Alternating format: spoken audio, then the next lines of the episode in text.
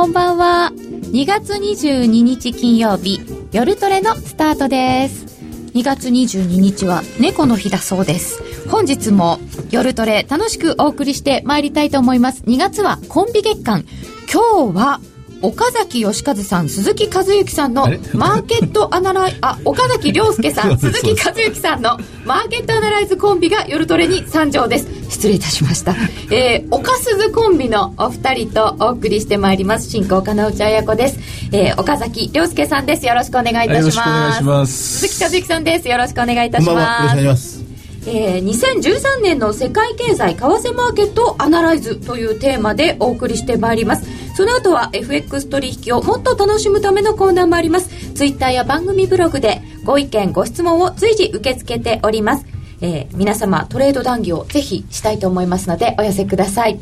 えー、鈴木さんはラジオ日経、えー、お昼のザラバの放送にもおいでいただいておりまして、はい、3か月に1回ぐらい時々寄らせていただいてます、今日はあの、はい、為替のお話ですよね。ですからもう岡崎さん 岡崎亮介さんがもう99%お話しいたします。そんな逃げないでくださいよ。1%は無理でしょコンビで、えー、登場するというのは、まあ、この習慣日韓なんですか、はい。はい、でそのために私はこう回りましたので、はい。えー、よろしくお願いいたします、えー、お二人 一緒にお話しいただくところがとても楽しいところでございますので岡崎さんは、はい、えー、実は為替かなり深く関わっていらっしゃったんですよね。そうですね。あの私が世に出たあるいは世に認められたのはあのやっぱ為替が一番最初ですね、えー、80 8年の頃ですかね。一番えっ、とあの頃日本でも一番大きなファンドだったんじゃないかと思うんですけどね。野村時代ですけどね。あの為替のファンドを運用してたのでそこから以来二十数年間やっぱり為替なくしてですね相場語れないと言いますか、うん、債券を見るにしても為替を見てあるいは株を見るにしてもやっぱ為替を見てずっとやってますからですね。そんな感じですね。よくあのお金の流れ動きという話を伺っていたと思うんですけれども、えまあ、為替結構その中でも重要な部分をなしている。いやもうあの諸悪の根源といえば諸悪の根源だし悪ですか、えー、悪の場合もあるしいい方にも働くでしょうし、とにかくあの全てのリスクはやっぱりこの変動相場制というこのシステムですよね。世界の通貨が一つじゃないっていうところから始まってますからやっぱりそういう意味じゃ奥が深いなといまだに思いますね。僕は分からない、分からないところ多いな、金内さんのお仕事を奪ってしまってはいけないんですが、私がちょっと質問させてします。はいはい。為替のファンドマネージャーやられた後に、債券のファンドマネージャーやられたんですよ、あ、でも正しくはですね、外国債券のファンドマネージャーだったんですよ。で、円建てでいきますからね、外国債券の、債券の金利のリスクと、それから為替のリスク、一緒にダブルで乗っかってるファンドが、最初にまあ世の中にあの登場して出た時認めてもらった時の仕事だったもんですから以来まあ癖のようについてますね。なってますね。そしてさらにその後に株式のファンドマネージャーもそうですね。その後ですけどね。為替債券株式全部こう見るというキャリアの上で、ええ。という方はいらっしゃるんですか？ファンドマネージャー。広昔は昔は普通ですよ。あ普通ですか、えー、というか昔はそんな今みたいにですねなんか細かいファンドマネージャーがいっぱいいるんじゃなくて ざっくりとしたファンドマネージャーが大勢いましたからね。でみんながリスク取ってた時代ですからね。で結局それがでみんな失敗しちゃったんでですねどんどんどんどん枝分かれしていって今だったらね小型株しかやらないファンドマネージャーとかね、えー、グロース株銘柄しかやらない人とかあるいは日本人で外国株やる人もいなくなりましたよねまあそういう時代、えー、外国債券の運用だってみんな外注してますでしょ？アウトソーシングしてますからね。何も大学生が海外に留学しなくなっただけではなく日本人ファンドマネージャーが外国株を買わなくなった。そうですね。全然リスク取ってませんからあんまり日本人って専門家ってもういないんじゃないかと思いますけどね。それはなんか後々ちょっと困るんじゃないでしょうかっていうような話ですね。まあそうかもしれません、はい、ということですが、はい、今日はえー、鈴数さんがこの時間にいるってことは蒲田残ってないのかな？途中乱入を期待ということで。蒲田さんは？っていうツイッターでたくさん頂いてるんですけどごめんなさい。マーケットトリオじゃありません、えー、そうなんコンビの、えー、日です。マーケットウィナーズのトリオは鎌田記者が入るんですけれども、はい、今日はすいません。あの鎌田パパは帰ってしまいましたので。もうお休みじゃないですか今頃もう、ね、寝てるかもしれません、えー、9時には床についてるはずですもうすっかりじゃあお休みですね、はい。ええ、そうなんだ。ということで今日は、えー、この後お金の流れというかマーケットの構造など深い話を伺っていくことになりそうです。ちょっと怖そう。さて 今日のお話まず最初はですねこのところあのドル円がだいぶ上昇してきまして、えーアベノミクスだとか、アメリカの景気もちょっと思ったより回復してきたんじゃないの？っていうような話が出てますけれども、この辺のところはどうご覧になってますか？いやそれはもうその通りで、えーアベノミクスっていうのは重要なトリガーイベントであったと。トリガー。トリガーイベントですね。あの、木は熟していたっていう言い方がいいかもしれませんけれども、大きな地殻変動がまあ始まる時の、きまあ、最終的なきっかけになったと。まあ、我々は鈴木さんとやってる番組ではその前の、あの、えーソフトバンクのスプリントネクステルの買収とかですね、もうあの辺りから、えー動き出してるというのは見てたんですけども、去年の10月去年10月ですよね。10月初旬です。ただまあ、あの、私も鈴木さんもね、ずっと循環的に相場を見てる、景気循環とかですね、あの、金融政策の循環とか、そういう循環というですね、えー体系でですね、相場を見てる人が多かった、見てることが多かったんですけど、まあ今回はこれ循環じゃないと。循環的な、あの、為替の変動ではないなっていうのが、今、一番痛烈にマーケット見て思うことですね。もともとは景気循環を非常に重視される方ですよね。そうです。えシクリカル。えええそうです。繰り返し見てますね。鈴木さんも私もそうですけどね。岡崎さんはしっかりあのローテーション、もっともっと大きな波のように私は理解してるんですが、まあもっといろんなパターンですかね、はい金融政策とかいろんなものにあ金融政策もこう循環があるというもちろん景気が良くなれば金利が上がりますし、景気が悪くなれば金利があ下がるわけですから景気循環と金融政策の循環っていうのは切っては切れ,、切れないですね。関係ですよね。だけど今回の為替の円安っていうのはそんなちっぽけなもんじゃないあね。景気循環でも結構大きな波と思ってますがそれはちっぽけである。然全然も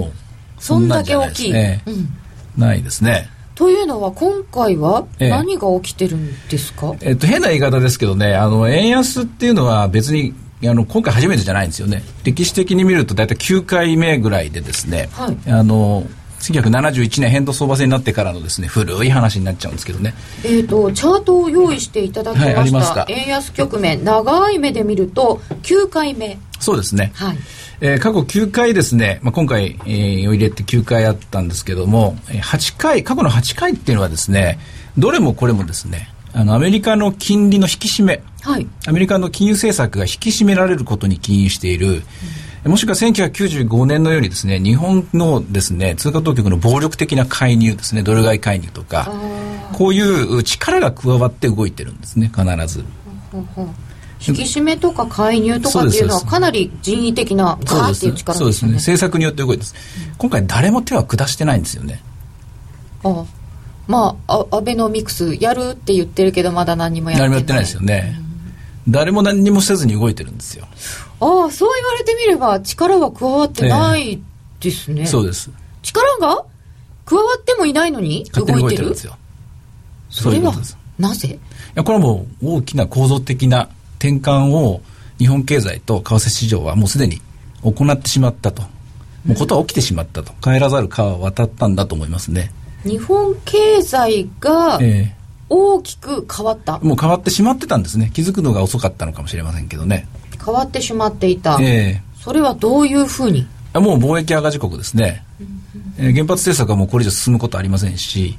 ダメをしてきたのがもうこれ以上中国には深入りできないでしょうしもう一つ言わせてもらうともう日本は携帯電話では天下取れないですよね。多分。ええ。いろんなところでそういう要素は見えると思うんですけれども10年前20年前の日本じゃないんですよ今我々がいる日本っていうのは。あ確かに日本は大きく変わったかもしれません。と思いますね。はいで、それがいいとか悪いとか言ってんじゃないし、私は藤巻さんじゃないんでですね、も うあの日本がダメになるとかですね、ずっと昔からドル高だと言ってる全然そういう人間じゃなくて、もともとは循環的な人間なんですけども、循環を見てる人間なんですけども、これは循環ではなく構造の転換であると。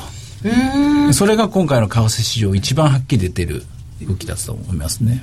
日本株を中心に景気循環から見ていらっしゃる鈴木さんから見ても10年20年前の日本とは全然違いますか？えー循環的な非常に短い小さな在庫循環3ヶ月ぐらいので見る私の立場としては奥崎さんの言うようなこのメガトレンド構造的な変化というのは全く歯が立たないんです私は構造変化に極めて弱いなめくじに塩状態なんですけど、いやみんなそうですよ。だって、為替市場なんか誰もドル買ってなかったしね。はい85円でみんな売ってましたからね。そうですよね。えー、それだけ構造変化って分かりにくい。ええ、あのー、まあ、すみません、私3分間だけ。あの、未来予想をなりわいとする人たち、私たちのような仕事の人って基本的に予想というのは3つしかやりようがないって言われてるんです。一般的に。3つ。1つは、その、トレンド。今日の続きが明日である。来週も今週と同じであるっていう、今の延長線をずっと直線定規で線を引っ張るっていうトレンド、単純予想っていうんですけどね。同じことが起こる。まあ、これで大体9割ぐらいのこと、人は当たるんです。同じことが起こる。で、二つ目がこのスケジュール、タイムテーブル、まあ、大統領選挙がある、オリンピックイヤーである、とか、え、あるいはギリシャの総選挙がある。なんか未来にイベントが予想されているときにそれに合わせて何か変化が起こる。で、三つ目がサイクルなんです。決まりきったような動きが、こう、えー、起こる。まあ、時々、そう、その、アノマリー的なものもあったりなんかするんです。ここれでみんな予想業というものはなりわいを立ててるんですね。どれもありますよね。で、それが私の場合はサイクル的に見るんですが、その構造的な変化、昨日と違う今日がいきなり起こるって、岡崎さんと付き合いはこう10年ぐらいになるんですが、かつて2回3回この構造的な転換を当ててるきてるように私は思うんです。オイルマネーがオイルマネーが日本株を買ってくると言った。ああ2005年の時ですね、はい、4年か。あの時はね、ね、一番早かったと思うんです、うん、それからやっぱりアメリカの不動産バブルは崩壊する。サブプライムローン問題が起こる3か月前にそういうことをこう言ってたように思うんです。構造的な、まあ、新聞に出たんですけどねちっちゃい記事でね、はい、それ気が付くか気が付かないかという問題ではあるんですが、で今もうまた構造的な変化になると私はダメですけど岡崎さんの争点がもういけてる。そんなおだててもらってもあんま何も出てこないですよ。おだててますね。確かにね。ただ循環で相場を、えーと、見ちゃうとここ多分乗れ誰も乗れてないだろうしあの昔の理屈じゃないんですよ今ね。昔の理屈が通用しない相場。だってアメリカ別に金利引き締めて、まあ、引き締めてませんからね。ですよね、えー、普通だったら金利に反応して為替が動くわけですよね。そうですそうです、うん、そういうやつですからね、えー、ところがそうじゃなかったっていうことは、まあ、今回その日本がもう変わってしまっていたかもしれない。いやもう変わったんでしょうね。変わっていたんですけどもう変わったという事実っていうのは見てるんだけれども、それが為替市場では、少なくとも為替市場の参加者は認めたくなかった。うん、相変わらず1ドル50円っていう人がいた。70円になるという人がいた。言い続けた、えー、ユーロが崩壊すると言い続けたですね、うん。うん、円高は円に続くという本もあったと。デフレは永遠だという本もあったと。やっぱり心地いいですからねその方が。もう慣れ慣れ親しみましたからね。直線定規で引っ張った先があるという方が、でも、でもしばらくもしかすると変わったんじゃないか。貿易なんかは変わったっていうか電気は負けてるんじゃないかみたいな話はもうちょっと前からあったのに、ええ、為替はまだまだ円高でした。そうです。為替市場の人間はもう慣れ親しんだ 世界から、えー、逸脱するのが嫌だったもんですからね、うんうん、ですからあのその中でですね、えー、生きてきてで今回の転換に乗り遅れてるとほとんどの人間がプロであればほとんど乗り遅れてるんじゃないでしょうかね。えー、そして、えー、今のこれまでとは違うということでもう一つ資料をいただいております。このドル円ドル上昇局面アメリカの金融引き締めがこうだったというのを表でいただきました。あこれですね。えー、過去8回、今回9回目ですけども、あの、これ、レートは全部ニューヨーク市場の終値を取ってんで、ところどころ、あの、もっと円高だった水準もあるかもしれないんですけどね。見方は73年から75年まで、えー、250円から306円まで円安が動いに動いたっていう時ですね。20%ぐらいですけどね。大体まあ大きな円安局面っていうのは、大体平均して30、えー、平均するとまあ36%ぐらいなんですけどね。で、どれもこれも金利の引き締めとか、あるいは通貨の暴力的な介入とか、こういう力技なんですね。今回何にもしてませんから、じゃあ今回もこれはじゃあ平均当てはめて36%とかやっちゃダメですね。もっといくんじゃないですかね。そういう意味では。うん。まあもちろんあの36%になると困った困るっていう人が出てくると思いますよ。国内にも出てくるだろうしあの韓国みたいにですね韓国ウォンが強くなりすぎて困るという人も出てくるでしょうし、うんうん。うん、でそれがまああのそういう人たちと調整する場所っていうのが G7 とか G20 ですからね、はい、ですから今後はそちらの方がブレーキをかけてくるかもしれませんがだけど構造転換っていうのは例えば為替市場でいうと一番大きな構造転換はあのニクソンショックの後変動相場制になると。で1ドル360円が一気に180円までいくとかですね。こういうような動きであるとか。あるいはあのユーロが誕生した後最初ユーロ売られるんですけども、はい、えー、0.9から今度は逆にユーロが変わり出して1.6までいくとかですね。それくらいの動きですからあれはでもなんか生まれたてのユーロだったからまだ居所が分かんなくてあんなになったのかなみたいなあいいこと言いますね。今居所が分かんないんですよ円の。あそうなんですね、えー、貿易赤字国貿易赤字って世界 GDP いまだに2位とか3位をうろついてる貿易赤字大国ですね。経済大国の為替水準がみんな分かんないんですよ。ああ、構造転換をしちゃってる日本の円がど、うん、どこなのか？そうです。100円なのか120円なのか150円なのか分かんないんですよね。じゃあその居所が分かってくるまではマーケットは試し続ける、えー、試し続けると思いますね。怖いですね。で、えー、また今、こんなことはなかったんだっていうのは、アメリカの引き締めなど、力がかかってなかったというお話でしたけれども、他にもこういう、今までなかったってはい、そうですね。あの、もう一つの指標は、今までに全くなかったことが起きてるっていうのは、通貨オプションの世界ですね。通貨オプションあの、通貨の保険の世界ですね。はい。通貨あの株のオプションっていうのはよくあると思うんですけどね、えー、株の1万円のコールとか、えー、そうです、ね、円ドル円のプットとかね、うん、ドルユーノのコールとかいろいろあるんですけど、まあ、それと同じようなあそ,、まあ、そこで取引されているオプションのプレミアルから逆算するインプライドボラティリティ、はい、よくあの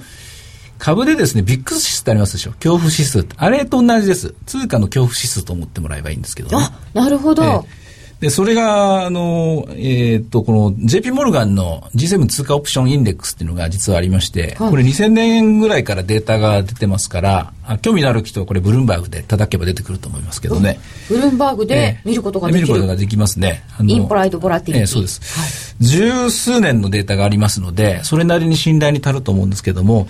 今回、あの、今まではですね、大体この為替の世界の恐怖指数が上がるときっていうのは円高だったんですよ。あ恐怖指数が上がってるっていうことは、リスク取れない。そうです。なんかよからぬことが起きている、とんでもない、えー、何が起きるか分かんないっていう状態で保険料上がるんですけども、それは円高局面なんですよ、大概、大概がね。ああ、そうだったんですね。えー、しかし今回初めてですね、円安局面で、円が売られる局面で、えー、通貨のボラティリティが上がってるんですよ。これも、あの、為替のオプションを、えー、に、えー、携わってる人は何が起きるか分かんない、どこに行くか分かんない。えー、円の居所が分かんないっていうことの一つの表れなんですよね。ボラティリティが上がるっていうことは、円安も円高もあり得るわけですね。もちろんそうです。だからどこまで円安が進むか分からなくて、ボラティリティが今すごく上がってるんですね。うん予想がちょっとつかないぞということで円安が起きてる。で,、ね、でもこれもえー、このインプライドボラティリティが上がって円安になるのは初めて。初めてです。でですから先ほどのえー、力が加わらなくて円安になるのは初めて。なおかつインプライドボラティリティが上がって円安になるのも初めて。この2つの初めてから判断するにこれは循環的な動きではないと。構造的な変化だと。と私なりに結論付けてるんですけどね。なるほど鈴木さんは、はい、今ちょっと日本株なんかで見るとちょっとこれまでとは違うぞとか初めてだぞっていうことはご覧になってますか？え、えー、やはりそうですね、えー、日本の景気主導役が内需になったというのは、やはり初めてではないでしょうか。中曽根首相の時代、前川レポートの時代、内需成長を盛んに言われてたんですが、うん、ちっとも実現しなかった。すべて日本の景気回復は輸出が潤って、えーまあ、自動車電機が収益を上げて初めて日本の景気回復が成り立ってた。雇用も賃金も。で、それが初めて内需成長になってきたっていう。なってるんですか、今も。内需ですか？株価が、もう、上場企業の3分の1社ぐらいは過去最高利益を更新してますし、まあ、ROE も15%、20%会社が若い企業で、この10年ぐらいに出てきた会社でもうゴロゴロありますし、みんなこう、上場来の最高値を抜いてるような企業は、オリエンタルランドが1万3000円につけてきたっていうのは、まずありますし。高値ですよね。ああいう、ああいう企業が小さいのも含めていっぱい今出てきてるっていうのが、まず一つありますね。ただあの、さっきの話に戻ってしまうんですが、その循環的な3か月、半年ぐらいのサイクルで見る動きというのは、私の場合、過去2年間、全くダメでした。全く通用しなかった。え、2年間もですか ?2 年間、2011年、2012年というのは、まあ、お恥ずかしながら、私の、ただ一つの株式市場を眺める上での、私の武器、私の潜望鏡である、その商品市況と株価の連動性が、過去2年間は全く通用しなかったっていうのが、もう一話だ感感想です。今、告白しちゃいました、ね、初めて申し上げますが、外れまくってた、外れ続けてましたね。で、それは一言でリスクオフだったんです。リスクオフになると商品市況が下がり続ける。まあ、デフレと言ってもいいんでしょうが、うん、で株価が下がり続ける、うん、で、反発の局面があっても株価と連動しないっていう状況でしたね。ただそれが去年の7月ぐらいから少しずつリンクし始めた。というのが私の経験記憶なんです。で7月ぐらいから少しあれ戻ってきたかな8月9月にあずいぶん戻ってきた。っていうのがもう実感として入ってきて。10月ぐらいからはっきりとこういわゆるシクリカル銘柄、えーまあ、素材セクターといわれる景気敏感株が上がり始めてそして11月以降アベノミクス。後からやっぱりこうそういうのが出てきたっていうのが現在の印象でありますね。ともその2年前ぐらいから日本の構造転換っていうのはいろんなところに出てはいた、うん、いやもう何と言っても原発ですよね。えー、これはもうもう無条件にあのギブアップしなきゃいけないテーマじゃないですか。エネルギーは輸入しなきゃいけない、えー、でこれでもう昔のプラザ合意があった頃の日本っていうのは違うわけなんでですね、うん、あの世界中から円高にしろって言われる筋合いも全くなくなりましたからね。ああそうですよね、えー、ででもその頃ってリスクオフっていう今言葉が出ましたけれども、えー、ユーロの不安とかがあって、うん、えー、そっちだけにはちょっと貿易赤字とかそういうことだけにはこう目を向けられなかった気がするんですけど。そうですね。あのなかなかそこまで外には行かないですねまず自分の生活が大事だとかですね。自分の雇用が大事だ誰だってそうですからね。だけどあの当たり前の話ですけどもあの例えば85円になって初めて円安に目覚めるとか、うん1万円になって初めて株高に目覚めるって人間そんなもんじゃないですか。そうですね。はい。実際あのインプライドボラティリティの動きを見てもらいたいんですけども、通貨のボラティリティも株のボラティリティも85円100円というラインを超えて突然上がり出すんですよ。ああ。つまり85円と100円っていうのがそれより上っていうのは誰も想像してなかった。プロが想像してなかったっていう慣れ親しんだ世界と違うんですよね。ここから始まってるんですよね。こでガラッと変わったんですね。ここでみんなはっと目が覚めたんでしょうね。人々が気づくライン。だと思いますね。うん。じゃあそうすると構造転換しちゃったとすると、ええ、これはもう大相場なんでしょうけれども、え、どこまで行きますか？えー、っとブレーキかかるまでですよね。ブレーキかかるまで、ブレーキは自然にかかるんですか？一つは日本の金利が上がることですね。日本の金利が上がると当然外にあの行かなくなる、まあ、国内でいいやと。いうとこですから、まあ、一つは、ね、そうですブレーキがかかるのはこれ。あとはもう一つ外圧ですね。この間の G20 みたいな、うん、あのえー、外の国々が円安は困るぞと。まあ、人為的に動かしてないんだけれどもあのアベノミックスで介入するとか外債買うんだったらやめてくれとかですね、うん、えこういうような話が出てくるとやはりブレーキがかかりますよね。外からの圧力ということですと先ほどちょっと韓国ウォンというお話がありました、はいはい、これは資料も頂いておりますけれども、ええ、やっぱり韓国は強豪国な感じなんですかね？あの、新興国の中でですね、最も今回のですね、えー、円安局面で、えー、通貨高になっているのが5ドルなんですけれども、オーストラリアっていうのは日本っていうのはオーストラリアのお得意さんなんで、あんま文句言わないんですよね。ものすごく日本は輸入してますからね。お得意さん。ええーうんあの資源とかをですね輸入してますから。そうですよね。でウォンというのはこれあの結構ウォン安円高でですねあの経済伸ばしたところがあるので、うん、結構これあの火事場泥棒的なところがあるんですけどねリーマンショックの後ウォンが大暴落したんでそうですね、でそのウォン安を利用してここまでサムソンが大きくなってきたっていうのはありますから、うん、まあちょうど今そのひっくり返しが起きてるんですけども、まあ、文句を言うだったらやっぱり3割ぐらいですね温高あの円安が進んだ韓国だと思うんですけどもね、まあ、韓国っていうのは本当かどうか知りませんけどもロビー活動が上手だって言うじゃないですか。あそうなんですね。いや新聞にそう書いてたんで私は知らないですけども。まあそうですね、えー、非常にそのあたりは強い。ですね日本は政治的に動きが弱いなと思います、外交下手みたいな、えー、ですから韓国がまとめて G20 の国々が結束してですね日本の円安を止めろということになるとやっぱりブレーキがかかっちゃいますよね。うん。えー、本当にいい足元ですけれども日米首脳会談とかは影響ありますか？ああドル円の関係ですよねそれはね。ドル円は関係ないですねこれは。むしろシェルガスいつから買うんだっていうところがテーマでしょうからね、えー、いただいております。メタンハイドレートとか近海の油田とか日本のエネルギー政策に変化があったらお二人の見通しはどうなりますか？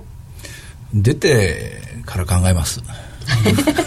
設備投資が起こればよしとするということではないでしょうかね。あの住友化学が日本の石油生成設備を全部閉じてしまう。えまあ、これはもう化学石油化学業界みんなそうなんですがその代わりに、まあ、サウジアラビアであのものすごい巨大な世界最大のプラントを作ってますが今度はシェールガス目当てにアメリカで住友化学が石油生成設備をこれから作ろうとしてるんですよアメリカ国内で設備投資が起こってそれがアメリカ経済を潤している日本で本来まあ、使うべきお金が全部アメリカなしに原油の安いところで起こってしまう。メタンハイドレートで日本の近海で掘削するという事業が起こるんであればそれはもう歓迎すべきことであって、もちろんそれでエネルギーコストが下がればもっと良いわけなんですがただもう日本のエネルギー需要を賄うには相当時間がかかるでしょうね。あまあそんなに簡単にすぐには起きないとい。うことにはなりそうですね、はい、えー、そして、えー、今後まだちょっとヨーロッパって問題長引くんじゃないかと思うんですけどそれは為替市場には影響を起こさないんでしょうか？えー、起こさないわけはないですけれどもね、しかし流れとしては、やはり、あの、景気も少しずつ良くなっているというニュースも来てますし、まあもちろん、あの、PMI がちょっと悪かったっていうのはありますけどもね、うん、あのち、ちっちゃい記事ですけどね、プラダの売り上げがすごく良かったとかね、で資産効果とか出てますからね、うん、そういう意味では、あんまり大筋のところ、あの、は変わってないように思いますけどね。まあ、これはもちろん、ヨーロッパの話は伝わりにくいところがあるので、その都度その都度考えなきゃいけないと思うんですけど、私はあんまり気にはしてないですね。あ、そうですか。というか、もっと大きい相場だと思ってるんで。うん、うん、そうですね。もっと大きい相場。はい。金融相場ってよく言われるんですよ。株式市場で。よく言いますね。よく言います、はい、でも金融相場って言われるほど 起こらない。え私の経験では 私が見てきた限りではまだかつて2回しか起こってない。1986年と1999年の2回しか金融相場って起こってない。10年に1回しか起こらないんですでそれが今多分始まったという状況ではないでしょうか。始まった。これまでだってでもあのアメリカもジャブジャブにしてきてここまでも金融相場。えでそれはの必要条件なんです。お金が余ってるというのは金融相場のあごめんなさい。あのそうそう必要条件であってそれだけじゃダメなんですよ。もう一つ十分条件が必要で、はい、それは共同幻想なんです何か国民の意思とか夢とか希望が全部そこに一点に集約されるようなものすごい共同幻想が生まれた時に初めてお金がそこに向かって一点突破でまあ、集約される。すごくい。い言葉ですね、はい、86年7年はあの国際金融センター、東京が世界のマネーセンターになるという。で99年は IT、えーまあ、インターネットがもう人類を、の未来を変えるという、で今は日本を強靭化するといういやというかアベノミクスです、ね、アベノミクス。アベノミクスって中身みんな分かんないで、うん、子供でも使えるようになりましたから、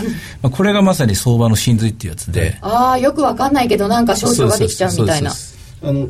強靭化ってただ単にこの道路とかビルとかあのインフラを整えるっていう老朽化したそのハードを整えるってだけではなく例えば日本の農業というものを根底から変える。日本の医療というものを iPS 細胞を使って根底から変えるとかあるいはこの大学を9月入学にしてもう世界のハーバードやスタンフォードの基準にならしていくとかあるいは日本の学生をどんどん海外に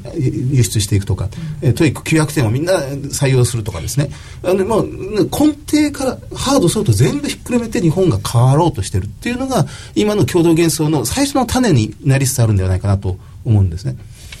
共同幻想ってちょっとバブルの匂いがするんですけど。まさにバブル。金融相場イコールバブルですから。いやバブルっていうのはあの金利が上がってから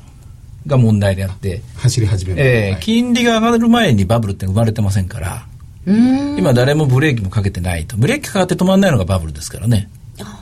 でもっと言うとバブルの場合必ず不祥事が起きるんですよ。例えば IT バブルの時はあの不正会計事件ですよね、エンロン。ワールドコムとかですね、はい、この間の、まあ、アメリカの不動産バブルはサブプライムローンだし、うん、古くは日本の不動産バブルはまさにあの外融資とかですね、その不祥事の中で生まれてますからね、昨生まれてますから、そういう意味では、確かにバブルの懸念はあるんですけども、あとまだ何年か続いて、でこの今の構造転換っていうのが慣れ親しんで、でその中で何か問題をす起こす連中がどんどん出てきたりとか、うん、そこからじゃないですかね。ね。金融の規律が緩むっていうモラルハザードを一線を飛び越えるっていうところまでにはまだちっとも行ってないので、うん、えー、まだそこまではないでしょうね。大きな相場でしかも始まったばっかり。ですね。今取り越しぐるする必要ないですよね。うんもう本当にそういう循環とかそういうところに慣れ親しみすぎてそういうことを考えるんだなという気が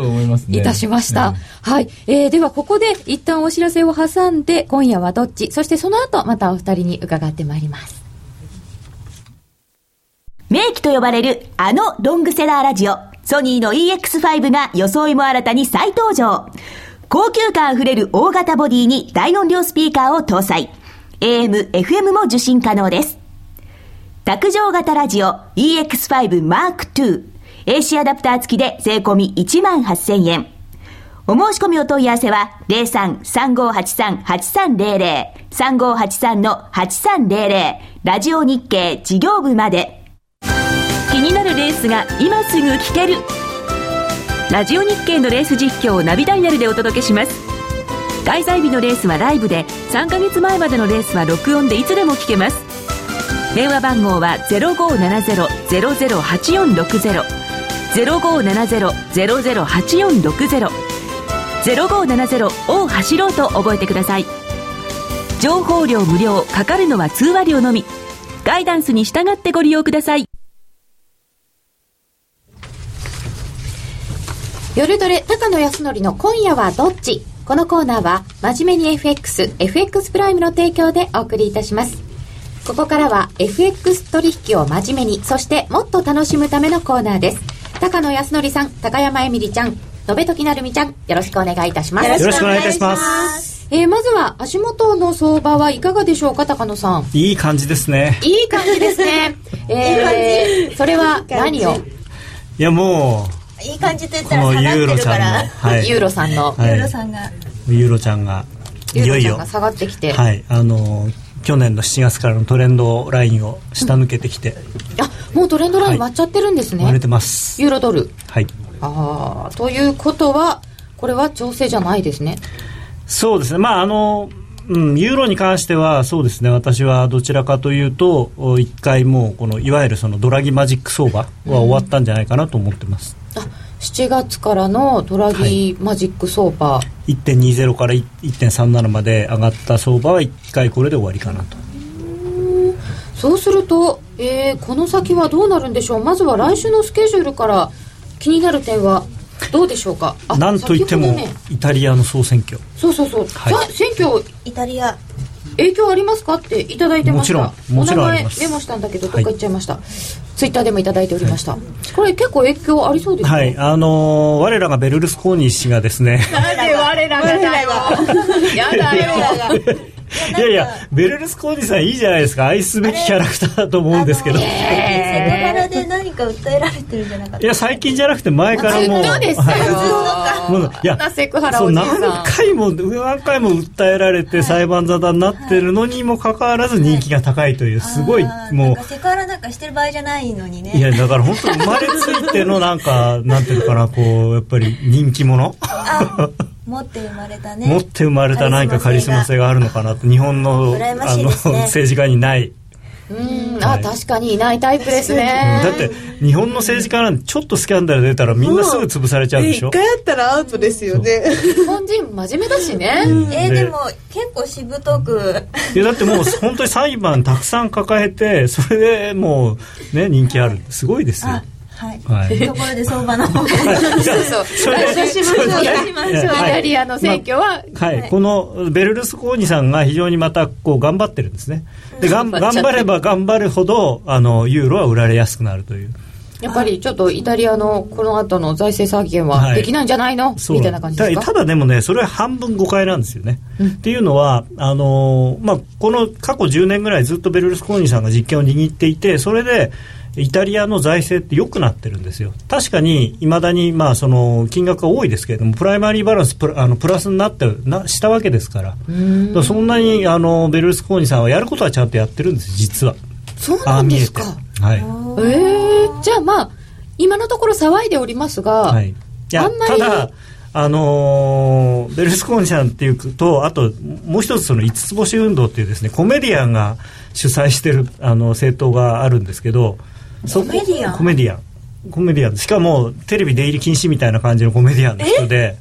でその人がすごく人気が出ちゃっていて、その人が言ってる大きな2つの柱がユーロ圏離脱と、それからもう一つが、えー国の債務のデフォルトっていうのをこう掲げてるんですよ。デフォルトするぞって掲げちゃってるんですか？借金なんかなくしちゃえみたいな。それが人気出てるんですか今？そう結構いいんじゃないかと。もう要すなんていうのかなイタリアは今ずっとその財政再建ということでそのモンティさんっていう人が首相になってから緊縮財政緊縮財政でみんな息苦しくなってるんですよね。でもうこのなんとか今の状況を打破したい。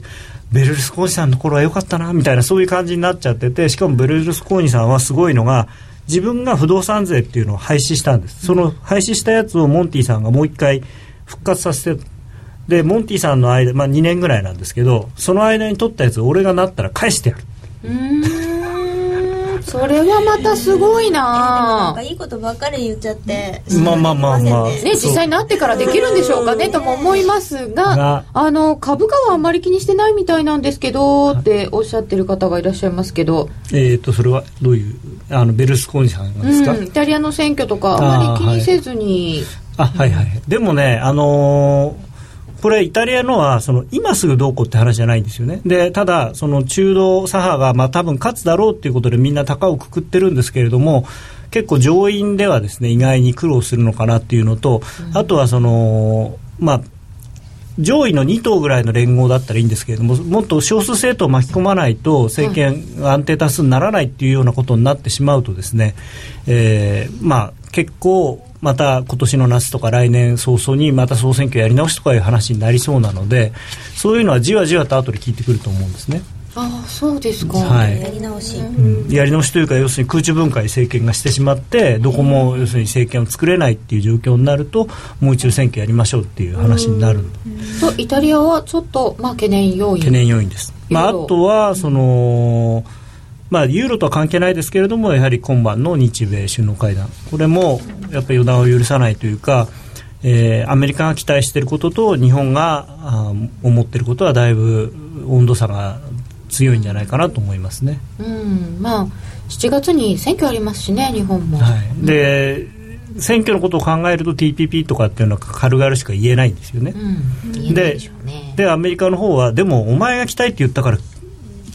来てあの会ってやってんだよっていう、そうですね。なのに手ぶらかお前みたいなね、ああ、お土産は持っていかないわけにいかないでしょうね。でだからまあ安倍さんとしてはおそらくその普天間の問題、まあ、これをお土産として持っていくんでしょうけどアメリカにしてみればいやそれはもともとだって国と国の約束をしてたのにそのわけのわからない政権ができてそんな前の約束知らないとか言っただけであってそれは当たり前の話なんですよねそういう意味では。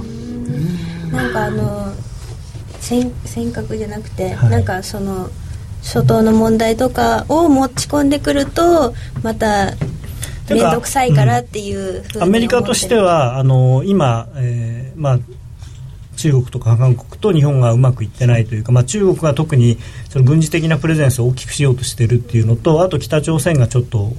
暴走し始めてるので日本はちゃんと自分の味方としてしっかりキープしておきたい。でそれがあるんで日本に今優しくしてくれてるんですよね、アジアの、まあ、安定というか、軍事的な、うん。防波堤としてやはり日本っていうのをこう、まあ、使使うって言ったらあれですけど。アメリカから見たらそうなんでしょね。そううですね。えーいただいております、ツイッターで、えっ、と、今週、ポンドドルもすごかったですね。上の方で売ってるんですが、どこで食えばいいのかさっぱりわかんないです。ポンドどうしてるんですかあの人は。まあポンドはですねいやあのー まあいい感じですよねこれもね。いい感じですか、じゃあのーまあね。これ一番下がった大きな原因としてはその MPC というその、まあ、中央銀行の理事会の議事録が発表になってこれで今まで、あのー資産購入枠を拡大したいって言ってた人が1人しかいなかったのが3人になってた、で3人のうちの 1, 人がしかも総裁だったんですね。キング総裁っていう人が含めて3人があの枠を拡大した方がいい、まあ、これは相番次回かその次には、まあ、おそらく拡大の方向に動くだろうということで、えーまあ、金融緩和でポンド売りという。でまあアメリカはですねちょっとその FOMC の議事録を見てまあ私はそうあんまり思ってないですけれども一般的な理解としては出口戦略に向かって少しあの地ならしを始めたんじゃないか。だから、えーお金をどんどん出してたのを少しずつこう回収するその準備を始めたんじゃないかっていうふうに言われてるんですね。でまあ、ヨーロッパはあの、まあ、いろいろイタリアの問題とかあるけれどもそんなにまだ金融緩和を拡大する状況ではないので、まあ、スペインがお願いって言えばバーってやるんですけどお願いって言わないとできないので。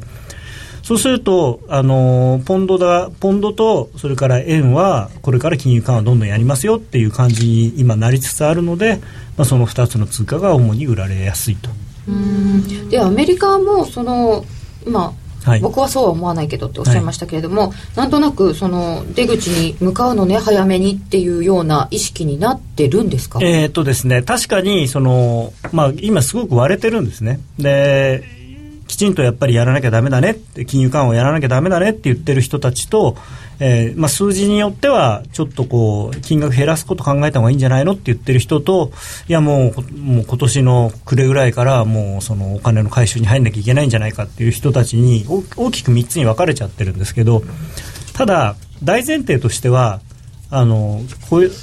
雇用の数字が良くなっていってアメリカの景気が立ち直ったというのが立ち直るっていうのが確認できたらやめましょうって言ってるだけなんです。だからそれは当たり前のことなんです、うん、でアメリカ FOMC は具体的にじゃあどうやってやるんだとかいうのをもう本当にいつやるということじゃなくてすごく前々からきちんとこう計画をするんですね。でそれをマーケットに知らしめておく。そうじゃないといきなり急にそのあじゃあこうなったからこれやりますって言われるとマーケットがびっくりしちゃうんでそうじゃなくてもうあじゃあ今度数字がこうなってきたからもうきっとこういうふうになるんだなってみんなが想像できるようにあらかじめそういうのをちゃんと言っておくっていうことをやってるだけであって別に今すぐこうなんかしようっていうことでは私はないと思います。しむしろもしその雇用統計が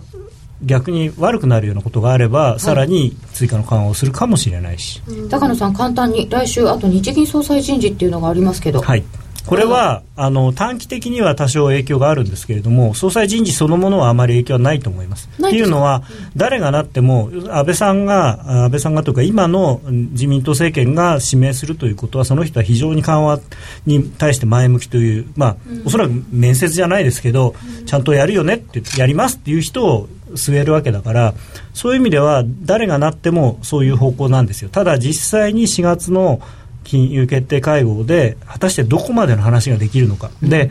えー、これはアメリカのヘッジファンドなんかはものすごいことを期待してるんですね。ものすごいことって。だから具体的に何かは彼らも分からない分かってないんですけど要はその明日からこういうことをやりますっていうことを聞いた瞬間にマーケットの誰もがおおこれは日本はデフレから脱却して物価上昇率2%も来年かそのぐらいにはなるぞって思えるようなことを言ってくれると思ってる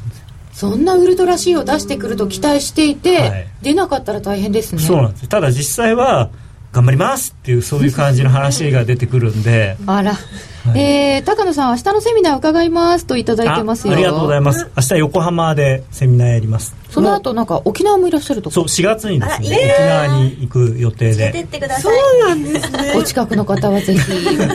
あの、えー、これもしかしたら募集まだしてないかもしれないんですけどはいお願いします。高野さん今日はチェックのシャツがもうなくなっちゃったと言って チェッカーフラッグをつけていらっしゃいました、はい、みんな衣装に困っているメンバーでございます。ギャラが少ないんで。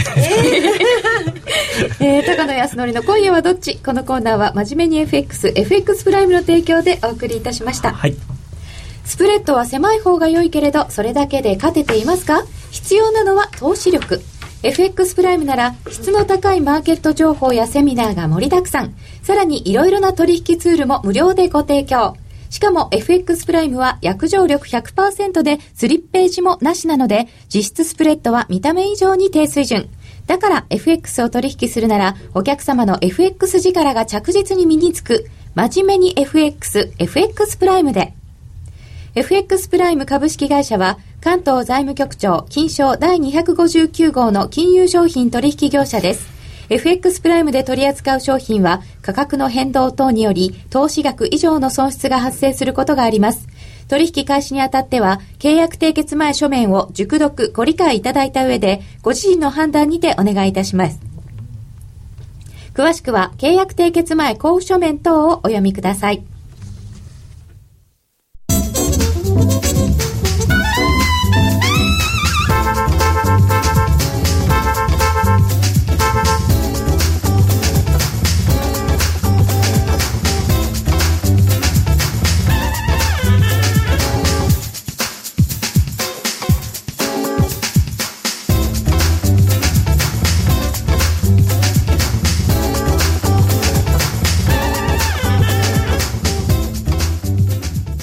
有料ダウンロードコンテンツ、木田智博の誰も教えてくれなかったマネーの真実、好評発売中。投資初心者を対象にマネーカレッジを主催し、お金についての知識を紹介している木田智博が、今まで誰も教えてくれなかった家計年金投資について、全くの初心者にもわかりやすく解説。マネーに関する不安解消の処方箋として必聴です。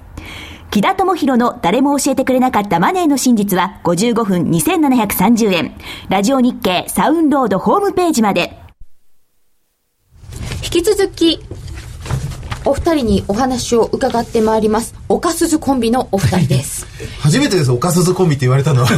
そうなんですか？あまりそういうふうには言われません。はいでもまあどこれからそうしましょうそうしましょうかはいマーケットウィナーズコンビですかね。マーケット今はアナライズですねマーケットマーケットアナライズフグ屋さんみたいですね。あ美味しそうじゃないですか。で、えー、鈴木さんにも資料を作ってきていただいておりました。えー、こちらは日本株、日経平均を見たもの、日経平均を業種別で見たものという感じですか、あ日経平均じゃないか。はい。えー今のうんマーケットを見ていて、えーまあ率直な印象として、80年代末の、はいうんこう株式市場に非常によく似てるなってことをいつも思うんです。80年代末っていうと、ババブルのちょうどへ向かうところ、はい。まさにその私が経験した金融相場の一つ目ですね。昔はもっと金融相場あったかもしれませんが私はその二つしか知らない。でそのバブルの時代ってどうだったんですかってよく聞かれることが多いんですが株式市場に関して言えばまさに今目の前で起こっていることが80年代の株式市場にかなり似てるなと思うんです、それはあの上がったらなかなか下がらない。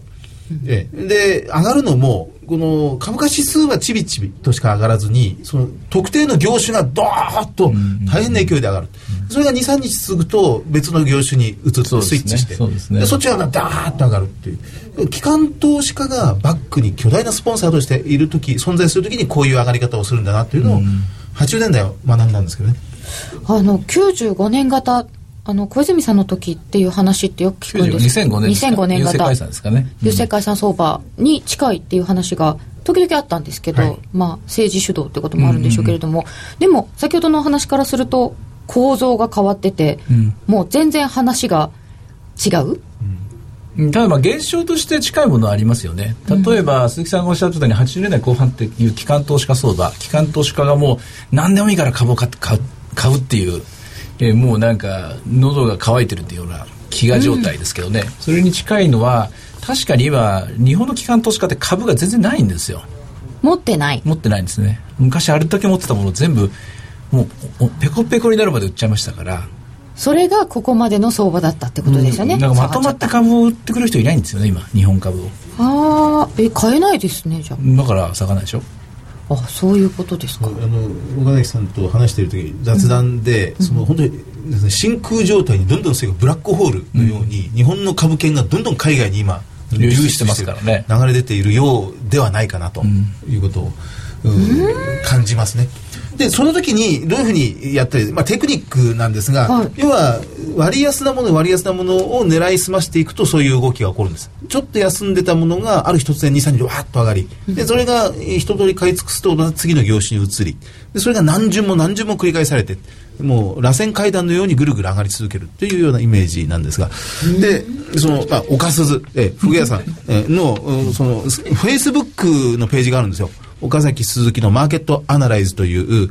えー隠れた人気番組が BS デジタル放送でまた別にあるんですけどね、えー明日の朝6時15分からやってますので、はい、土曜の朝早いんです。6時15分早起きしてください。でそそのフェイスブックであのこういうのを資料を作ってるんです。私の方で。そうなんですね。鈴木さんの資料はですね、非常にカラフルな日経平均36業種、業種別 PBR はい。というのと、トピックス17、17業種の週間ランキングをいただきました。業種別にそれぞれ見てか片やトピックス17業種片や日経36業種ちょっとバラバラなんですが鈴木さん普段17業種でご覧になってますよね。え17業種が集約されてるんですけど要はこれで見るとえ値上がりした週その週の値上がり上位をここで言うと黄色いえーまあ、塗りつぶしにしてあって、はいえー下の方のワーストの方をお青い俺塗りつぶしにしてあるえっと、17業種週間ランキングの方ですね。はい、毎週毎週作ってるんです。で、これで見てると、例えば、え11月半ばからの例のトピックス13週連続上昇という、はい54年ぶりの記録の過程を今、こう、こちらにお持ちしたんですが、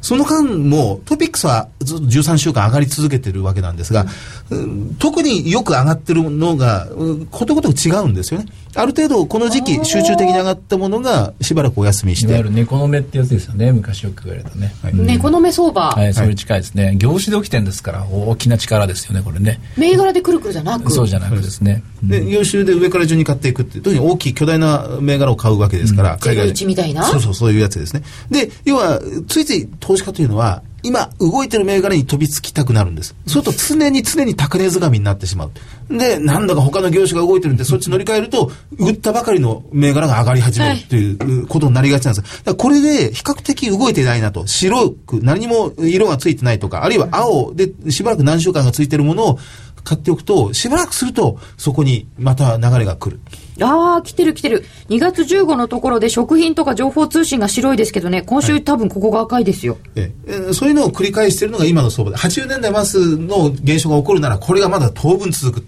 ことに多分なるでしょうね。ええ。まあ、Facebook のページの宣伝みたいになってしまうんですが、これ、今こそ使えるんじゃないかなと。あともう一つ、あのこういうのって1番から上の方から見ちゃうのが人々の癖だと思うんですけども、ビリの36番これ PBR の一番高い業種 PBR を業種別に見たもので言うと、一番高い PBR は業種で言うと何か不動産。なんですよね不動産ですね。これどういうことを意味しているかっていうと不動産はもうインフレ体制に入ってるということですよねインフレ体制に入ってる。そうですよね。PBR1 倍、解散価値まで買ってないのもこんなにいっぱいあるのにに、割高なものまでいってるっていうことは不動産セクターつまり不動産は株の次にもう上がることがほぼ確定的だと解散価値も上がる。持ってる土地は上がる。上がるということを見てるっていうところですねインフレを読み込み始めてるですね ?2% っていうターゲットは達成されるいやか株が2割3割だとしたら不動産もやっぱり2割3割上がりますからまあ当たり前ですけどもインフレっていうのは突然ですね家電が上がるわけじゃなくて株が上がって不動産があってゴルフ会員権が上がってあとはまあリゾート会員権のいろんなもの上がりやすいからものから上がってって家賃が上がってであと日用品が上がってってで100円ショップが消えてしまってとかいろんな現象が起きて最後にあのデジタル家電が上がってテレビも上がりますか？まあ、最後はで要するに日本で作れなくなったら上がりますよねあそうか。持ってこなきゃいけない。えしかも円安になっている。なりますからねでもそうなるときに賃金上がるんでしょうか？あ不動産業界の人は上がりますよね。業界によったりするかもしれない。はい。もちろんそうですよみんなが幸せになることないですからねそうですね。とすると、株もまだそのセクターローテーションをぐるぐる続けていくわけですか？続けると思います。えあのお金が余っていて株を買うという状況に起こったのであればしかもそれが機関投資家、まあ、クレバーな機関投資家であれば、うん、ぐるぐる割安なもの割安なものを狙って買い続けることになるでしょうね日本は本当に変わる、変わったってことですね。うんと思いますよ変わったんですよ東京駅の丸の内側のもうビルの改修工事が終わって、あそこにこうシニアの方がものすごい勢いで今観光に来てますよね。でちょい悪親父の服装をした えおじさんが今街にあふれてますよね。もう今時ちょい悪親父なんて言わなくなっちゃいました、みんなちょい悪のスタイルしてますから。もうちょい悪じゃないわけですね。普通普通普通になってしまった。でで海外旅行もブームなんですがでもエジプトはちょっと危なくていけない、まあ、ローマやスペインのマドリッドとかギリシャのアテネはちょっと危険でいけない。で中国韓国にも近場でもちょっといけないとなると今新聞のその旅行のうもう欄はニューヨークアメリカ三大都市とかですね。ああ。スロベニアとかハンガリーとか そういうところの広告で埋め尽くされてるような状況で。でまあシニアの方のお金が本当に今動き出してるなというのを実感します。今これにね資産効果が相乗してますからね、そうそうそうなんか高額品は少し売れてるというだと思いますよ、はい。まあ、株高の効果 FX の効果ですよね、FX もありますよね、そうするとそういう正の循環とも言えそうなんですけれども今後注目していくべき指標とかテーマっていうのはどんなものがありますか、えー、私から言いますと、えーまあ、徹底的に PBR なんですが私の場合、えー、トピックスで見ると PBR1.0 が大体800ポイントぐらいなんです。で800ポイントで1.0今900超えてるわけですがあの正常化すれば1.2倍。でちょっと行き過ぎて1.5倍。ですから PBR1.5 を目安にトピックス1200ポイント。で、えー、NT 倍率1.2倍とすると1200ポイントに1.2をかけて日経平均1万4400円あ、なるほど、ね、1万4000円ぐらいというところが今回で1回行き着く先ではないでしょうか。PBR1.5 倍で1200ポイント。1200ポイント。1.5っていうのはまあちょっとよく上がったなぐらいな。結構いってますねそれはね。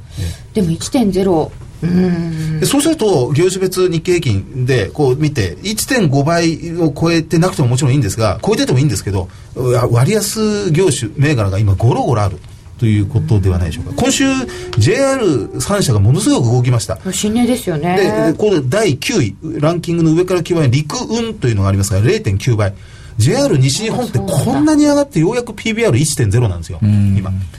土地持ってますけどねあそうそうそういうやつですね、はい、うんえー、日経平均で1万4400円というの出てきましたけれどもこの辺からも考えられるんでしょうか？ドル円でいうとどんな感じ？えっとね、あの難しいんですよね。というのはさっき言った通り、どこでブレーキがかかるかっていうテーマなんで、うん、あんまりはっきりとした見通しがない。だけど、取り越し苦労はしない方がいいっていうですね。うん、ですから、私なんかやっぱり戦術で対応していくしかないと。戦術、ね、もう徹底してエンキャリーですね。徹底的にキャリトレード、えー、徹底的にキャリトレードやると。はそうするとちょっと前の、えー、着物トレーダーのような。まあよくそれで何か分かんないですけれども。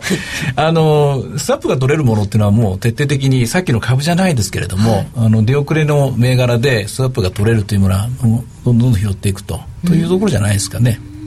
わりかしあの細かいことを考えずにいった方がいいですかね。あの細かいことってそうですね。難しいんですけど細かいことを知ってなきゃいけないんですけれどもね。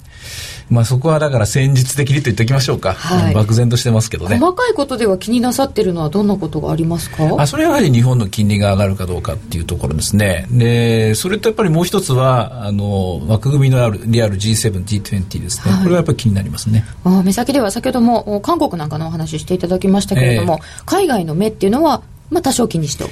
あのドイツの中央銀行とかですねドイツのあの当局者ってですねお堅いことばっかり言うんですけども、まともなこと言ってるんで逆らえないんですよねみんなね。欧州危機の時もそうですけどね。学級委員のような感じですね。声でかいもんですからね国の人はね。強いですもんね、えー、結構嫌なんですけど、しょうがないですよね。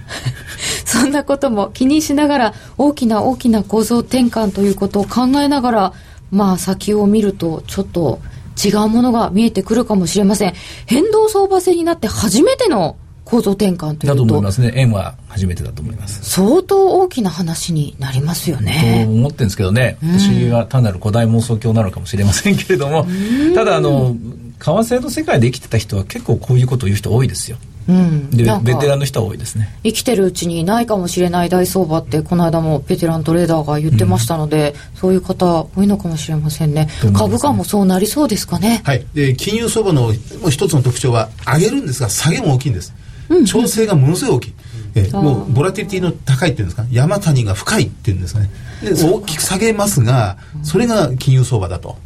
ああうまく乗り切るのは難しそうですけれどもこの後もまたいろんなお話伺いながらそういったところうまく乗っていきたいと思います、えー、今週はコンビ月間です。今日は岡崎亮介さん鈴木和之さんのマーケットアナライズコンビが夜トレに来てくださいました。岡鈴コンビどうもありがとうございました。ありがとうございましたえー、それではこの後ユーストリームの方ではもう少し延長戦がありますのでよろしければそちらの方にいらしてください。ラジオの前の皆様とはこの辺でお別れです、えー、構造転換大きなお話を伺いました、えー、今日は岡鈴コンビ岡崎亮介さん鈴木達之さんにお越しいただきました。それでは皆様また来週お目にかかりましょう。